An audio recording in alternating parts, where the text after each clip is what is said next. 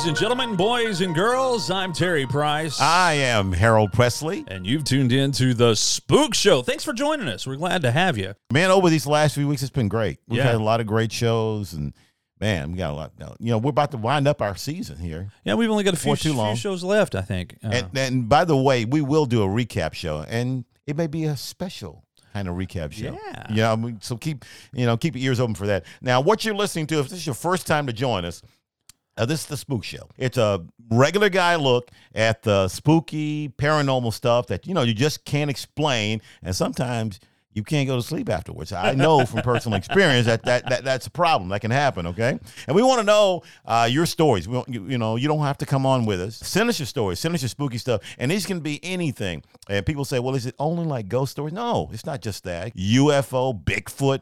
Terry loves Bigfoot. We had Yes. a great, we got a great two part Bigfoot show. If you haven't checked that one out, go check that out as well. But send that all to us at Price Presley Show at gmail.com. That's right. We've got to hear from you because without you, we have no show. As Harold said, we'd be glad to tell your story for you if you'd like, and we'll let you be anonymous. We, we will not Mm-hmm. Say your name if you don't want us to, and we will not give locations or anything like that. Or if you want to tell us uh, your story yourself, still go ahead and email us. And if the story makes Harold shiver enough, That'll make Terry very happy. Okay. All right. And by the way, you know we're we're, we're based here in in Bryan, College Station, Texas. Okay. Now, if you're listening to the show somewhere else in the world, send it to us. We want to know, especially Yeah. if you're somewhere else. We want to know what's going on in your part Yeah, of the world. Yeah. Not only that, but you can go down in the comment section on YouTube or even on our Facebook page Yeah. and tell us where you're from, where Yeah. you're listening from. Where Man, I would from. love That's great. to know where you're listening from. we'll give you a shout out. Okay. That's right. That's right. and and by the way, uh, I do want to say this: you can catch the show if you listen to it. You probably already know this. Our YouTube page. Go to Price and Presley Spook Show there, and also on Facebook, uh, Facebook.com/slash Price Presley Spook Show. Go there, like our pages on on both those uh, uh, places, and uh, give us a like, subscribe, give us a like, give us a comment. Okay. Yeah, reach down there and click on that subscribe button because that helps us keep this show going. That's Yeah. that's really important. And comment. Yeah. Comment. Let us know what you think of the show. Harold, this is our first season. Harold and I have never done a podcast. No, never done it before. before. So uh, if you've got some some advice for us, and we'd love to hear it, uh, just go down in the comment section and let us know what you think. Yeah. We've had we've had all kinds of interesting stories. Uh, the- and interesting people. we've had Bigfoot. Yeah. Uh, we've had ghost Yeah, stories. Those and- stories. uh, today we have a story that uh, is is spooky, but it it is It's very real. it's very real, and, and and it involves I mean, they're all real, but this is Right. very real here. this this involves a near death Yeah. experience, and uh, we've not talked about that or anything. No, we haven't had far, anything like so, that before. Um, today we have joining us a lovely lady by the name of Sharon. Hello, Sharon. Hey guys, how you doing? We're doing great. Great. Thanks Well, for welcome joining to the show. Welcome to the show. Well, thanks for having me. I'm really excited. Sharon, to get started, why don't you fill us in a little bit about yourself? Yeah, a little bit of your background. Well, I have a lot of family in Texas. My mom was born here. I was born in Southern California along with my sisters and brothers and raised there. And then in our late teenage years, she moved back here, and then everybody ended up following her back to Texas. Um, two beautiful daughters, two wonderful grandbaby boys, and one more grandbaby boy on the way. Wait a minute. I, I have to. I've, I've got to stop you right there. You said you have grandbabies. I do. So You sound like you're 20 years old. I mean, oh my goodness. Oh my god. I, Well, that's wow. Harold. I look like it too. Okay. Okay. Okay, so your experiences began when you were quite young, right? Starting with a near death experience. Is that correct? Yeah, I was about three and a half, four years old. Um, my mom put us down for the night. When she came into the room, I was screaming and kicking the covers off the bed and just having an absolute fit. I had had a dream or a vision in the middle of the night. There was a lady, she had a long white gown on. She had a young boy, he was maybe three, um, holding his hand. And she just approached my bed, walked towards me, and held out her hand. And I just slid my feet off the side of the bed and stood up and took her hand. I wasn't afraid of her. She seemed really peaceful. The boy seemed fine. We started walking. We were outside the house. We were walking towards what looked to be a forest. There was a path. Um, everything seemed really serene. But the closer we got to the edge of the forest, the more frightened I got. Something just kind of snapped and said, if you go in there, you're never coming back. And like I said, I was three or four. I was I was really young.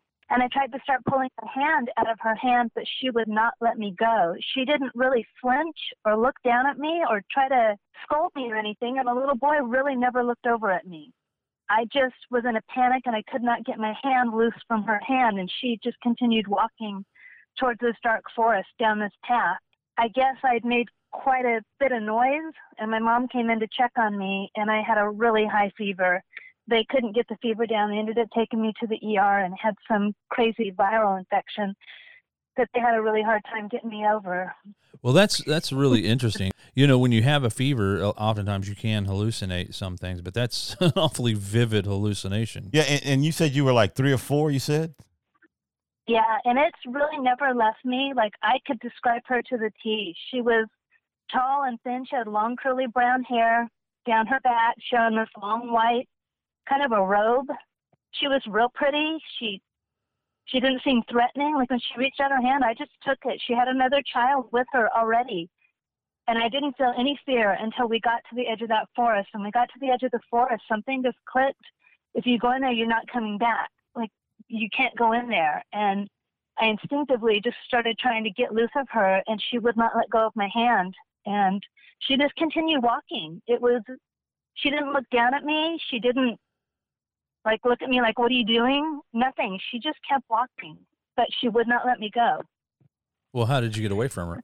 My mom woke me up. I see. So you and I took all the covers off the bed and was screaming and kicking yeah. and do you feel like this was a near death experience or just just a very very vivid trance hallucination dream what do you what do you feel like it was because of how sick i was um, how high my fever was i don't really know if i was being crossed over to the other side or if it was just because of the high fever it was terrifying Like it really messed my head up it's whatever still, it was yeah. were you able to tell your mother what it, what had happened yeah I mean, and as much as a little person like that could try to explain what had happened, right. of course, I had a really high fever, and they took me to the ER pretty quickly.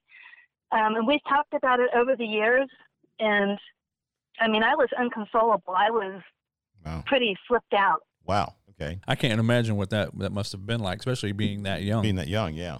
I'm amazed that you actually remember it from being that young. You it must have been made quite an impression on you for you to remember it after all these years. Yeah, it's never left my mind. It's wow. Things like that can be very vivid. I remember I had a dream. Uh, we lived out of the country at, at, at the time, and I had a dream that I was being carried off by Bigfoot. And no, I'm, I'm serious. But you, but you love Bigfoot but, for but some that, reason. This is the reason why, okay. because I was traumatized at that age because we had seen Muddy, Bo- Legend of Muddy Boggy Creek, yeah, and, yeah. and, my and dad used head, to terrorize yeah. us and everything. But I had a dream that Bigfoot was carrying me off out through the woods, and the scary part of it was I could see he had me over his shoulder, and I could see my dad standing in the front of the house, calling for me, looking for me, and I was trying to scream out to him, but I couldn't. And this, oh my god! This thing was just carrying me off into the woods, and I'm trying with all my might to scream for my dad, and I couldn't make a noise at all. Oh, so and I remember, and that was I hell, I must have been about your age. I'm five, six years old, somewhere around there. Yeah, somewhere. And um, to this day, I can see it just like it just happened. So happened, yeah. I know how vivid they can be. Now, after this happened, how long was it before paranormal events began to take place? Well, um, the next thing that really I remember the most, we'd moved to Oak View, California, a small town up in the mountains. We were in a new housing tract, so the houses that we moved into were just built, and they were built around a whole bunch of old ranches that had been in the area for a long time. And our house was built right next to a ranch that was owned by a doctor. We'll just call him Dr. M. Just really nice guy. They had a beautiful property. He and his wife, and they had two children, a son and a daughter that were getting ready to go to college. Um, I think they were in 11th and 12th grade when we moved in. And we saw Dr. M a lot. He would come out mow the lawn and he would talk to us, and sometimes he'd let us come swim in the swimming pool. Um, they had a really beautiful property, private swimming pool, horse stables, horses. He was just really a very gracious man. We never saw his wife much. There was always just some understanding that she had some mental issues and she didn't really come out of the house much. You'd see her standing in the window sometimes looking out, but she didn't venture out. Could you see her window from your bedroom? Yeah, yeah. she, after we'd lived there a couple of years, I think we moved in when I was seven. When I was nine, when the two kids um, got ready to leave for college, she shot herself during the day. She oh, what? Man. Wait a minute. She did what? Wow. She shot herself. Shot herself. Oh my God. And we knew that there were problems, but I mean, we were little. We didn't really know what the problems were. She obviously had some yeah. real depression issues. Mm-hmm. But she shot herself while he was at work, and the kids had gone uh, off to school, and we were home. It was summer, and the police came, and the ambulance came, and didn't really block off the area very well, and we were able to see in the house. I mean, she literally, the wall was covered. Wow. And it was pretty graphic. Oh um, my God. You were told about this. You didn't see this, right? We, yeah, we heard. Yeah. I can't remember if we heard the gun go off, but the ambulance came and the police came, and it, there was a big ruckus. Their house was right next to ours. And you were able to watch all this from your bedroom from window. Your, from your window. Well, we actually were outside. We went outside. Oh my god! Standing outside on like your porch. We were there, and oh my god! We were trying to peek and see what we could see, and oh yeah. Um, the wall that we could see was pretty much covered. It was not a good situation. Wow, that's a terrible story. But where's the paranormal? So the room that she shot herself in was closest to my room. My room was on the corner of the house, and my room was closest to the room that she actually shot herself. I could hear her at night crying after she shot herself. It just these long, mournful, sorrowful cries. She would just be crying. I couldn't see her, but I could hear them. They'd keep me awake at night. I could just hear her out there just crying. Okay, let me um, uh, let me ask you this. You said you heard crying. Now, how do you know it's her? How do you know it wasn't the man? No, it was it was coming from right outside the area that she shot herself. And I mean, Dr. M was a big, burly man. This was a very feminine, sad cry. I'd hear it a lot at night. It would keep me awake. It would scare me for a while. Now, did anybody else hear hear the crying besides you? No. You're... And for a while, there would be incidents where the phone, you know, we had the old wall phones back then. Right. The phone in the kitchen would start ringing, but it would be ringing really low and then the volume would get louder and then louder and then louder and it would continue to get louder until I felt like I had to go answer the phone and nobody else in the house was moving, nobody else was going to go answer the phone. And I would finally get up enough nerve to go out there and pick up the phone and there wouldn't be anybody on it. And this went on for quite a while. This happened late at night. Middle of the night. Yeah. We ended up moving when I was about 11. How and many, um, how many years did, did did it go on that you heard this crying? About two. It, she shot herself when I was around nine, and we moved. My parents, stepfather and mother, split when I was eleven. So pretty much the whole time you, were, pretty much the whole time you were living in a house, you heard this going on. Yeah. Off and on. Hmm. Yeah. Was it every night? No, it wasn't every night. Sometimes it would be weeks that I wouldn't hear it, and then sometimes it would be solid a week or a week and a half that I would hear it. Wow. It again was really young, but it terrified me and it made me so sad that I could hear her and how sad she was.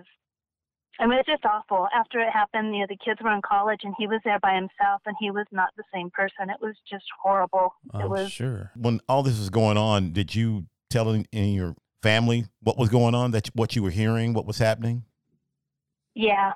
My mom had remarried and we had a stepfather and he was kind of a no nonsense. I don't care how scared you are at night you're mm. not supposed to come to our bedroom kind of guy. And so while all this was going on, I really felt like most of the time I was just on my own. I would try to explain to my mom what I was hearing and why I wasn't sleeping. It affected my schoolwork. I mean, I was tired all the time. I wasn't getting any rest. Wow. But she was in a new marriage and he pretty much laid down the law and I mean, there were times where all I wanted to do was jump out of bed and run to their room. I'd be so scared I'd be laying in the bed and I'd be like paralyzed. I couldn't move because I was so terrified. Mm. Wow. I can't imagine how that would feel. I mean, I've been scared when I was a kid. I've been scared long, bad enough that I didn't want to get out of bed, but I was always allowed to run to my mom and dad. Oh yeah, yeah, if, same here. If I needed yeah. to, yeah. you know.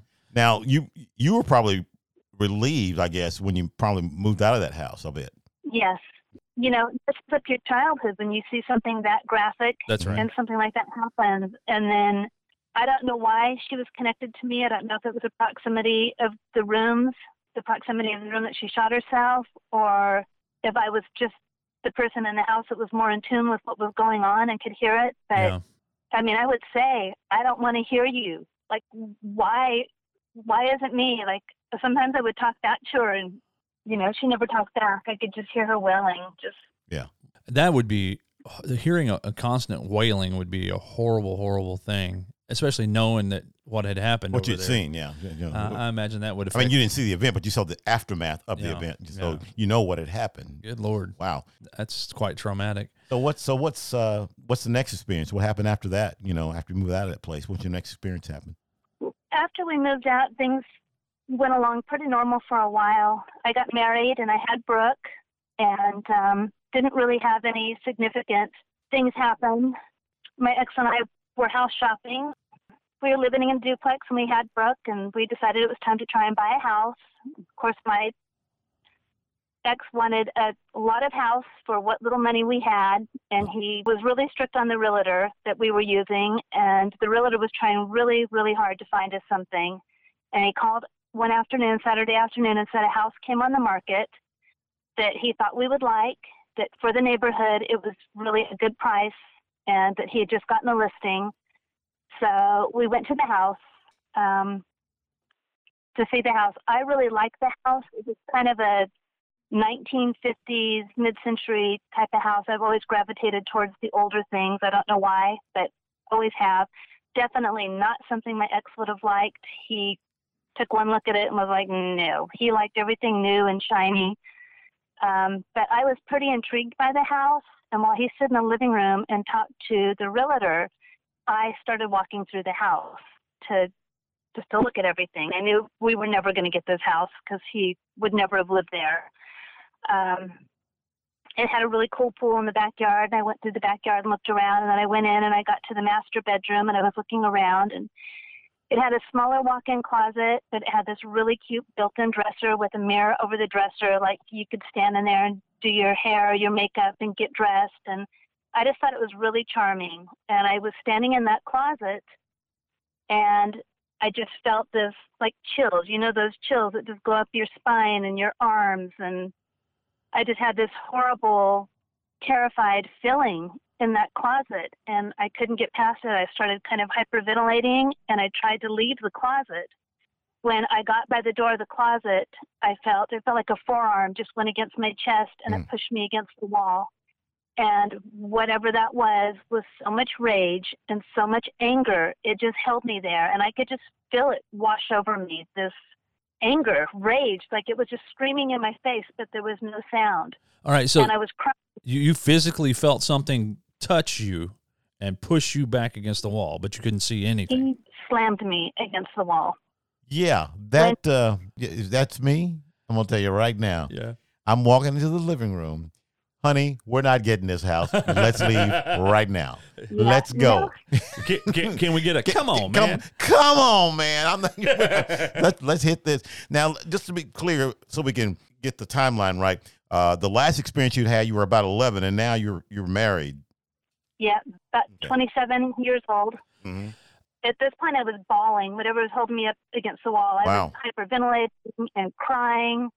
When it let me go, I just slid down the wall to the floor. You said that you you felt this mm. rage and this anger wash over you. I, tell us a little about that.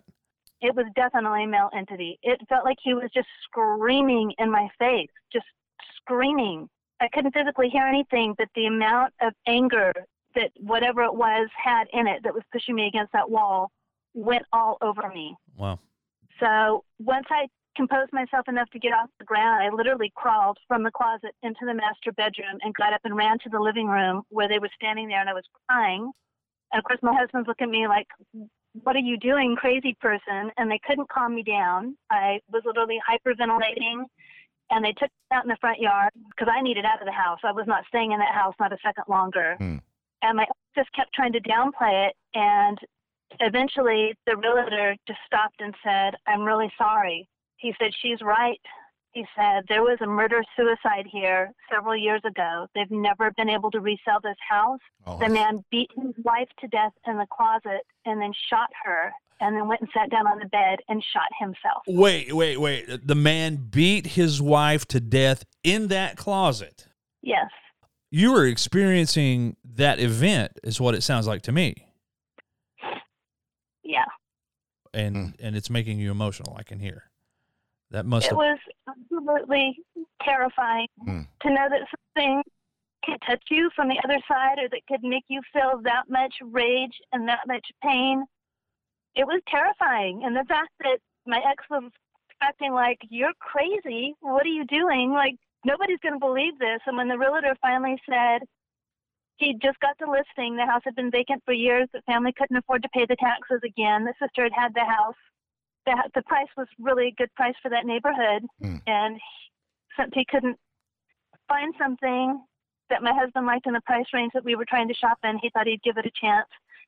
But I was hysterical. I don't think had I not been hysterical, I don't think he would have said anything. Hmm. So he was trying to keep keep that part of the house quiet. Well, yeah, wanted to sell it. well, know? I bet that made him feel really stupid though. Whenever you went in there and experienced and had that. had experience like that. Wow. Well, he said he'd walked through twice with the sister. The first time I asked her to make some repairs to the house, get things kind of ready to go because it had been vacant for so long. And then they went through and looked at the repairs, and he said he honestly never felt anything in there. And my husband said he did not feel anything in there. Well, because they were male. But, yeah, that probably is the case. Wow. It was enough to, like, literally, my legs were out from under me. I couldn't stand. Well, I, I literally hit the floor. Now, let me ask you: you you didn't you didn't buy this house, right? Oh heck no! okay, like, I just want to be I just want to be clear on that. You did not get this house. no.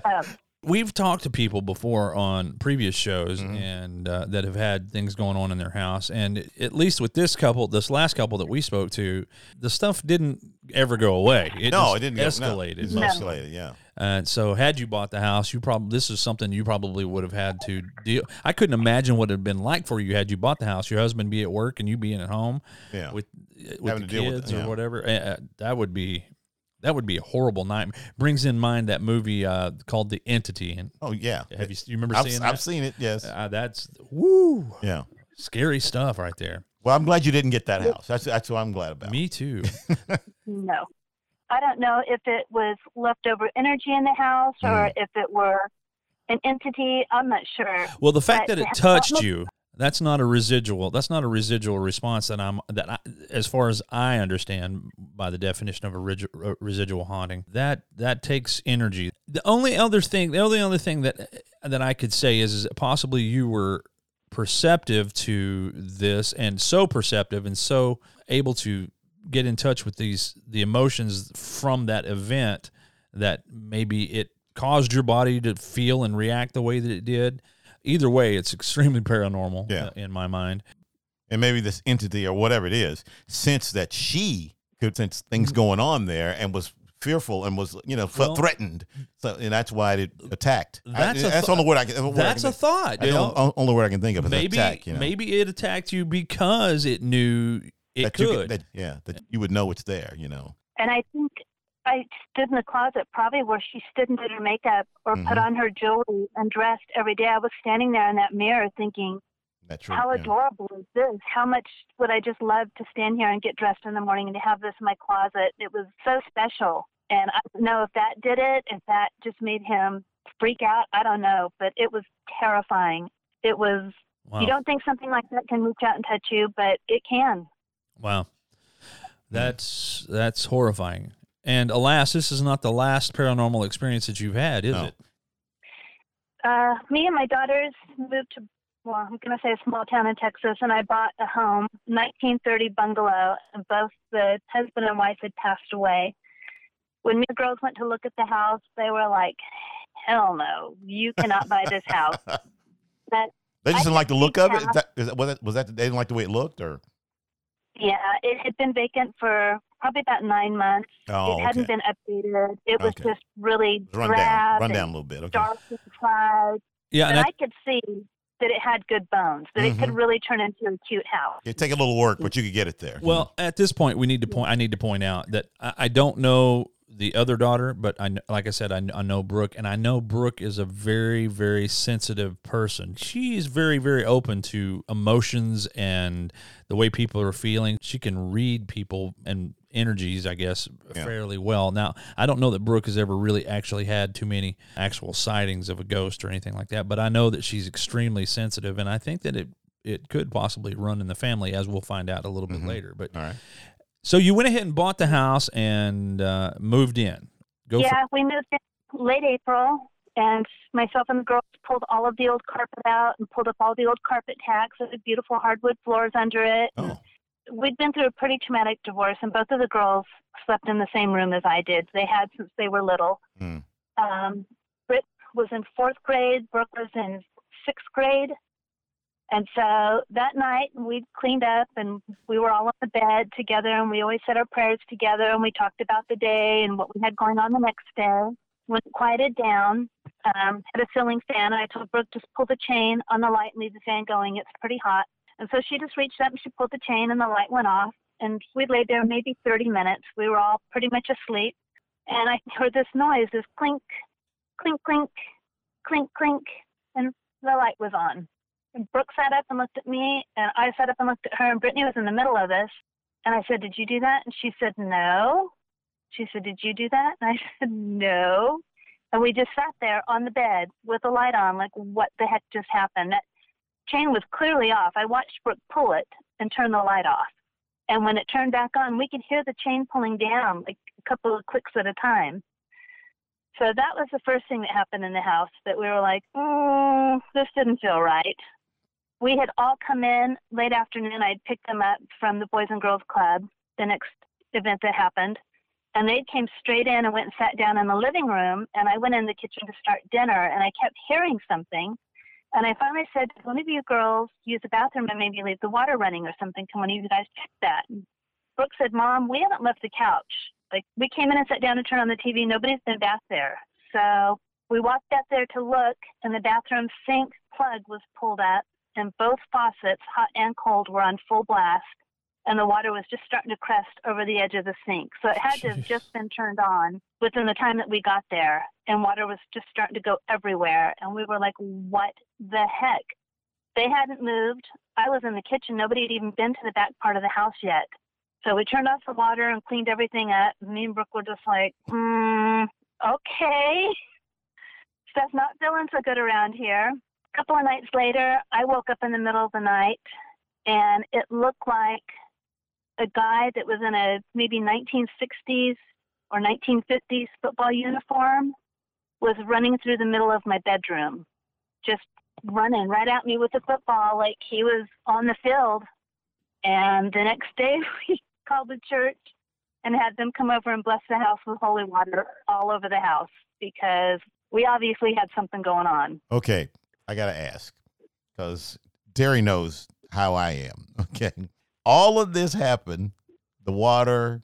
You see somebody running through your your bedroom or house, or whatever, and you guys stayed. I, I I'm I'm sorry, but I would have been gone. I, you somebody running through my house that I don't know? Come on, man. What? I mean, you know, I got to go. You know, I mean, wow. I, you got you have a lot of guts. I'm telling you. I, I don't I, I don't know if I could stand up to that. I don't know. So you had you had the church come out and bless the house with holy water after that. It did. Yes. D- did it work?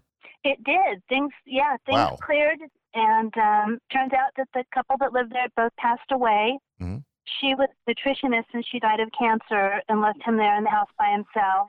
And then he passed away about six months after that. Mm. The children had moved to Colorado and California, and they hired an estate sale company to come and sell the stuff. And after we put the offer on the house, we so smartly went to the estate sale and bought some of their belongings and put them back in the house with uh. us. Don't do that. Okay. so there, that's what happened. they hadn't cleaned out everything, and yeah. like, wow, there were like family photo books of pictures that they'd taken on vacation. He was a really big football star, and he called all the football games whoa, on the whoa, radio. Whoa, wait, wait, he was a football star. Mm-hmm, yes. How do we know that wasn't him running through there? yeah, know, like in his uniform when he was. He, yeah, he called all the football games, local high school football games. Did you know that before you saw college. that? Did you know that he no. was a? Fo- you didn't know any of this. Found, found all this out later. Yeah. Wow. Yeah. I'm going to write this note down. Estate sale, buy a house, get their belongings out. Do not buy them back. Okay, there, there. I'm making that note right there, right now. Okay. Lord. Scary to people, but and we'll talk about it a little bit further in. But I really kind of grew up with a lot of this stuff going on with um, generations of people, and my mom's one of those people that will just say, "Well, honey, they just they didn't go into the light. They're just lost. Just mm. tell them to into the light." I will say, "Mom, I'm not going to address this entity. Well, you did you have the experience in that closet, so you had very good reason to be afraid. Yeah, exactly. Yeah, but she's always telling me, just tell him to go into the light, honey. I'm like, Mom, you get over here and you tell him to go into the light. yeah, definitely. Now, you've always been interested in antiques and and and that sort of stuff. In fact, it turned into a business later on, didn't it? Yes. So when the girls graduated, I really needed a hobby. I'd been a single mom for years, and once they graduated, I was kind of lost. And I started buying and selling antiques and vintage items, and I rented a booth in a local shop in the town that we were at, and I sold out of there for years and years. And we just had a running joke that if you were in there late at night, you better hang on to your keys because they will be moved and put in somebody else's booth. Um, there hmm. were a lot of haunted stories from there. I got to the point where I worked all day and I would do the estate sales on the weekend and then I would clean everything up and price it and then I would try to go on like a Monday or Tuesday night and reset my booth, put all the new stuff in there. I got I couldn't go in there at night. I'd call my mom and say, Can you come with me? Because I don't want to be in here alone at night, especially if it were winter and it got dark early. I would only have a short amount of time before it was dark in there to get my stuff in. I always could feel stuff in there. I'd always get frightened when I was in there at night, and I did have two pretty significant experiences in there. Once with the owner um, that ran the shop. We were pretty close friends, and one Friday night we were just hanging out after the shop closed. We'd had a pretty busy day. She ran the shop. We just rented the booth space, and we would just come in and put our stuff in there, and she would sell it for us. But days that we could be around, we'd go out and hang out with her and hang around in the booth and talk to customers. So that Friday night, we had stopped and got some food and got a bottle of wine, and we went back up to the shop and we had out the tarot cards, and we were just visiting and chit chatting. And Kim, one of the other girls that had two booths in the back of the shop, had bought this amazing lot of vintage clothing. The lady had stuff from the 50s and the 60s and the 70s.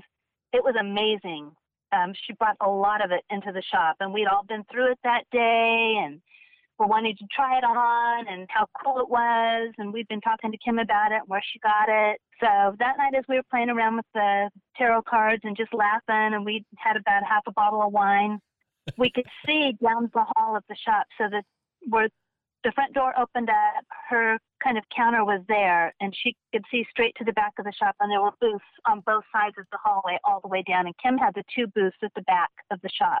We looked up, and a lady walked from one of Kim's booths across the hall to the other booth.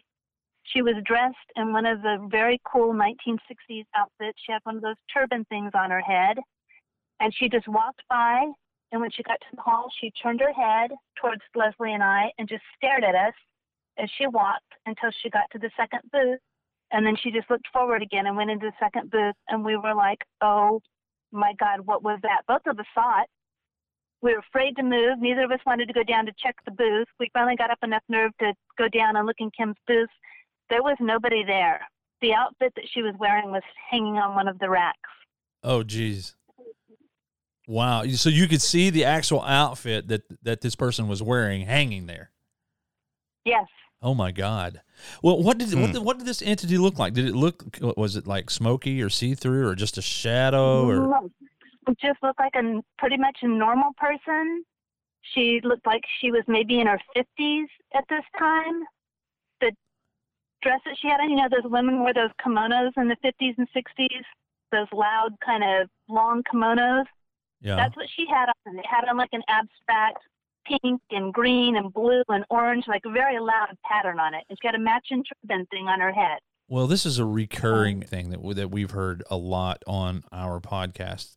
People say when they see these entities, they don't they don't look like what people say they look like on TV, you know, like ghosts that you can see through or that you can barely see, or they always say it looked just like you and me. It looked like just another person, like a real person. She did. Yep. She was obviously aware that we were there because when she stepped into the hall area, her head turned and she stared at us the entire time until she crossed the hall into the next booth. Well, the scary thing is, is that her clothes that she, that you saw her wearing were right there. Yep. Was there an exit in that booth? No. Just one way in There's and a, one way out. Yeah, and the front door is right next to the area where you check out, where Leslie's counter was. So for them to leave, so they'd had to walk right by you. Okay. Yeah, no way for anybody to get out. Right, right. Yeah. That's they crazy. would have had to come up the hall about four booth lengths, ah. so probably about forty feet they would have had to come up that hall and then walk in front of me and Leslie to the door.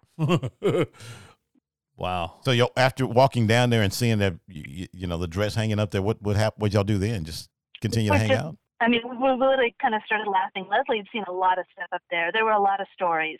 You got so that calm. was my first oh my real goodness. big experience up there. Wow.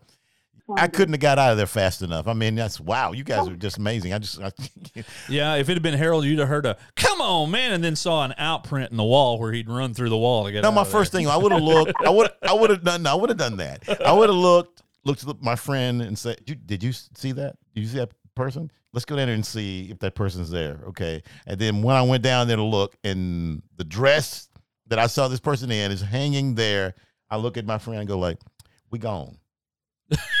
That's it. no, I'm that's it. I'm, I'm good for the night. Too I'm bad we can't night. stay. Well, I'm gonna I'm gonna tell you right now. See, I'm the other end of this thing. I don't want to tempt any of this, but when you mentioned tarot cards, I checked out right then. I'm, I'm, I'm sorry. I had a friend that did, did, tarot cards, and she wanted to do uh, give me a reading. I said, okay, fine. You know, I kind of had a thing for it, so I said, I'll let you do whatever you want to do. First thing she does, turns out all the lights. I said, "Why has it got to be dark in here like this?" she said, "Well, it works better this way." I said, "Okay, but you can't see, can you?" you know, said, "No, I can see." All lights are out. We're sitting on the floor, and she's giving me a read. I, I've never been so creeped out. I was really creeped out. I really was because she was telling me stuff about me that there's no way she could have known. I'm going yeah, like, that's she, scary. She could not have known this stuff because I didn't know her that long. She just right. she, she didn't know, and I was just like, I really got scared. I mean, I really did. I said, "Are you a witch? What's going on? What's what's up?" With you? She said, "No, I'm just I'm just in touch with the other side." Oh my! She's very calm when she said it. I said, "Okay, I'm gonna be in touch with this door because I'm out of here." Okay. Thank you, but no thanks, Thank honey. You. Thank you. Thank you. We'll be here all night. well, now that's that's not the only paranormal experience that you had at that shop, was it? No, no. I um I'd been in this state cell all day and I bought this adorable little boy's bed with a dresser, and it wouldn't fit in my booth. And it was probably, so maybe July. It was pretty hot, and I was out there pretty late. And I decided to set the bed and the dresser outside the shop. She had a lot of stuff sitting out on the front of the shop. People really wouldn't mess with it too much. I moved some furniture over to make enough room for the bed, and I put the dresser up against the the wall, and there was a mirror that had been there, so I put it up on top of the dresser and I got the back rail of the bed behind the dresser, and I got the headboard on and the footboard on, and I was trying to get the other side rail on the outside of the dresser put together. I got the head rail in, but the foot rail would not go in, and so I was struggling and struggling. It was hot, and I was sweating. And I stood up to wipe the sweat off, and there was a young guy, looked like he was in his early 20s. He had on a striped polo shirt and a pair of cargo shorts, standing behind me. You saw this in the mirror. Yep. And so kind of startled me, and I turned around and there was nobody there. And I was like, okay, you saw him in the mirror. So it was a mirror at a weird angle? Like I'm looking around trying to see if maybe he's standing somewhere that I just can't see him. There's nothing there. So I'm like, okay, just try to get the stupid rail on. So I bent down. I'm trying to get the rail in again. I can't get it to lock in. I'm trying to push the bed apart so I can get the the little hook things to line up in the rail properly. I stand up again. He's there again. I'm like, holy shit. I turn around, nothing. So now I'm walking around out in front of the shop in between the aisles of furniture and stuff saying, I saw you. I don't have any keys to this building. I can't let you in. There's nothing here to steal. Like, I saw you. I don't know where you're at. I've got friends here, but I saw you. So, so I'm walking around like an idiot. You're thinking, at still at this point, you're thinking it's a physical human being that's. Well, of course. Yes. I mean, yeah. yeah. Okay. Yeah. So I go back to the bed and it's starting to get dark and I'm trying again, can't get the thing in and I'm just I'm cussing at this point. Like I just want to get out of there. I don't know where this guy's gone. I don't feel safe. Yeah. I just need this thing to go in. I stand up and he's standing there again. And so this time I didn't turn around. I just stared, stared in the mirror and I said, I see you. I pointed to him and I said, I can see you. I see you. And he just got this weird little grin, like the side of his lip went up on one side. Like it was... And then he was gone. Wow. And then I got my car, and Harold, this time I got the heck out of there. you, she pulled the Harold, okay? no, wait, wait, wait, wait. Let me, let me elaborate. Wow. You saw him give you a little kind of crooked grin, grin yeah. a, a, crooked grin, and yeah. then you said he was gone. He just disappeared as you were watching him? Yeah, I, yeah. And I turned around, there was nothing there. And I looked back in the mirror, and there was nothing there. Oh, you turned around after addressing him in the mirror, then you turned back see, and then turned back and there was nothing in the mirror. So he was gone. So she didn't actually see him gone. move, move. Wow. That's something. So I attached that bed, if that was his childhood bed, or if somebody else brought yeah. something to the shop that afternoon that he was attached to that was out there. Mm-hmm. But the I saw him, I just stood there and I just stared at him and I said, I see you. I can see you. And he just got a grin on my on his face like, yeah. And then just got this little little side of his lip went up on one side and he got this funny little grin on his face. I wow. was like, holy shit. Wow. What the wow. heck? I wonder if antique dealers deal with this sort of thing. I was just thinking the, the same thing because they're antiques and they, they belong to somebody, you know, at some point, you know. Well, you you know that just gives credence to the to the stories, you know, that it's not just houses that can be haunted, yeah. but, but things can things. be haunted as well. Some something's attached to that for yeah, some yeah. strong reason or something. I would haul a lot of stuff home from it auctions or estate sales, and it will definitely change the energy in your house. Sometimes mm. you'd bring something home that you thought was really cool, and the energy in your house would shift pretty significantly, and you'd get rid of that item. You'd take it down to the shop. Yeah. You didn't want it in your house.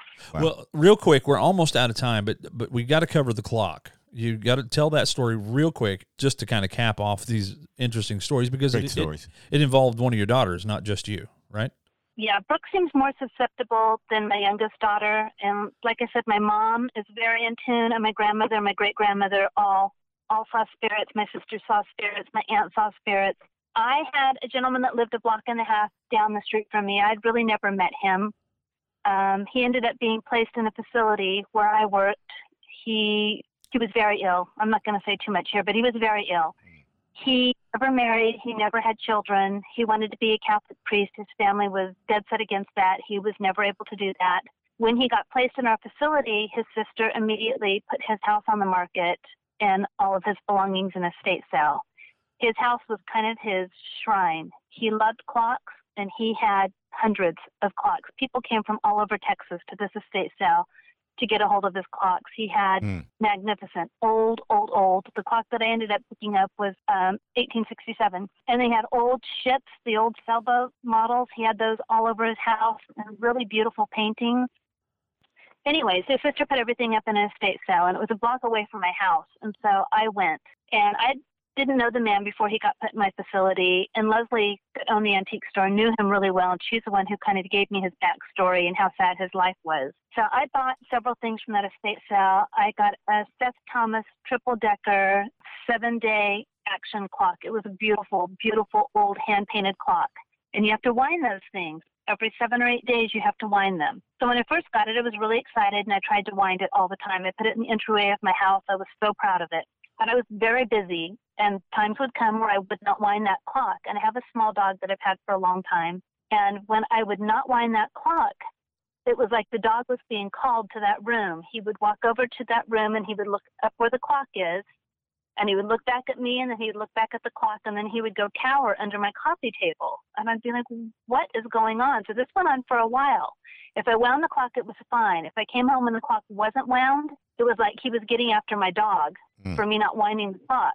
I finally took some sage and went in there and I just told him, if you do not stop haunting this clock, I understand these are your babies and you you religiously wound these every Wednesday. He wound every clock. Um, I had to tell him if you do not leave my dog alone and stop hassling me over this clock, then I'm gonna have to take it down to the shop and it's gonna go somewhere that you don't know where it went to, and you don't know where the rest of them are. They got sold all across the U.S. So we kind of had it out. But before that happened, Brooke and her boyfriend came to stay with me, and she was terrified to go through that room. You could either go through the entry room to get to the bathroom in the back of the house, or you could go through the kitchen in my room to go through the back of the house. And when Brooke would stay with me, she would not go in that room. She said that she'd get next to the stairs to go in that room, and the hair would stand up on her neck. And she would come and wake me up and go through my room. She wouldn't wouldn't go past the clock. Hmm. Wow. So Needless to say, when I sold the house to move here, I sold the clock. Yeah. Okay. well, I tell you, that's really weird. How many generations of women in your family have experienced the paranormal, seen spirits, and so, yes. so on and so forth? My mom has seen them all of her life. My grandmother, my great grandmother, my aunt, my sister, myself. And Brooke's been involved in a few things. She hasn't physically seen anything. My mom can remember when she was young, maybe four or five years old, they were living in Coleman, Texas, going out to a swing set, and an old man would come and lean against the pole of the swing set and talk to her, and he was not alive. He was a ghost for sure. Oh my God. Um, she didn't realize it until she got a little older. Right. And then in the same house that they lived, it was a two story house, and her and my Aunt Joanne um, shared a bed together. And my mom said at night when she would be trying to go to sleep, a lady would come out of the wall and she would be in like night clothes and she had her hair all, all in a bun and stuff. She'd come out of the wall and she'd go to the foot of the bed and she would stand there and look at my mom for a few minutes. And then she would turn and go back through another wall. And my mom was never afraid. She huh. still to this day is not really that afraid. Yeah. Wow. Man, I tell you what, this has been a very, very interesting, wow. very, very spooky show. Sharon, I can't tell you how much we appreciate you coming on and telling us these lots, stories. These lots of great stories. Thank you for sharing them with us. I know a lot of them brought back some sense memories to you and you you know moved you a little bit and but thanks for sticking in there and sharing these stories with us. I think our I think our listeners gonna really like this. I think, especially if they listen late at night. Yes, late at night. They'll, they'll yeah. like it. You know, they'll really like this. We we got to give a shout out to one of our, our big fans who listens all the time. Uh, Harold yeah. and I both know her, and uh, she's uh we know Vicky's out there listening to it. She, yeah. she listens late at night.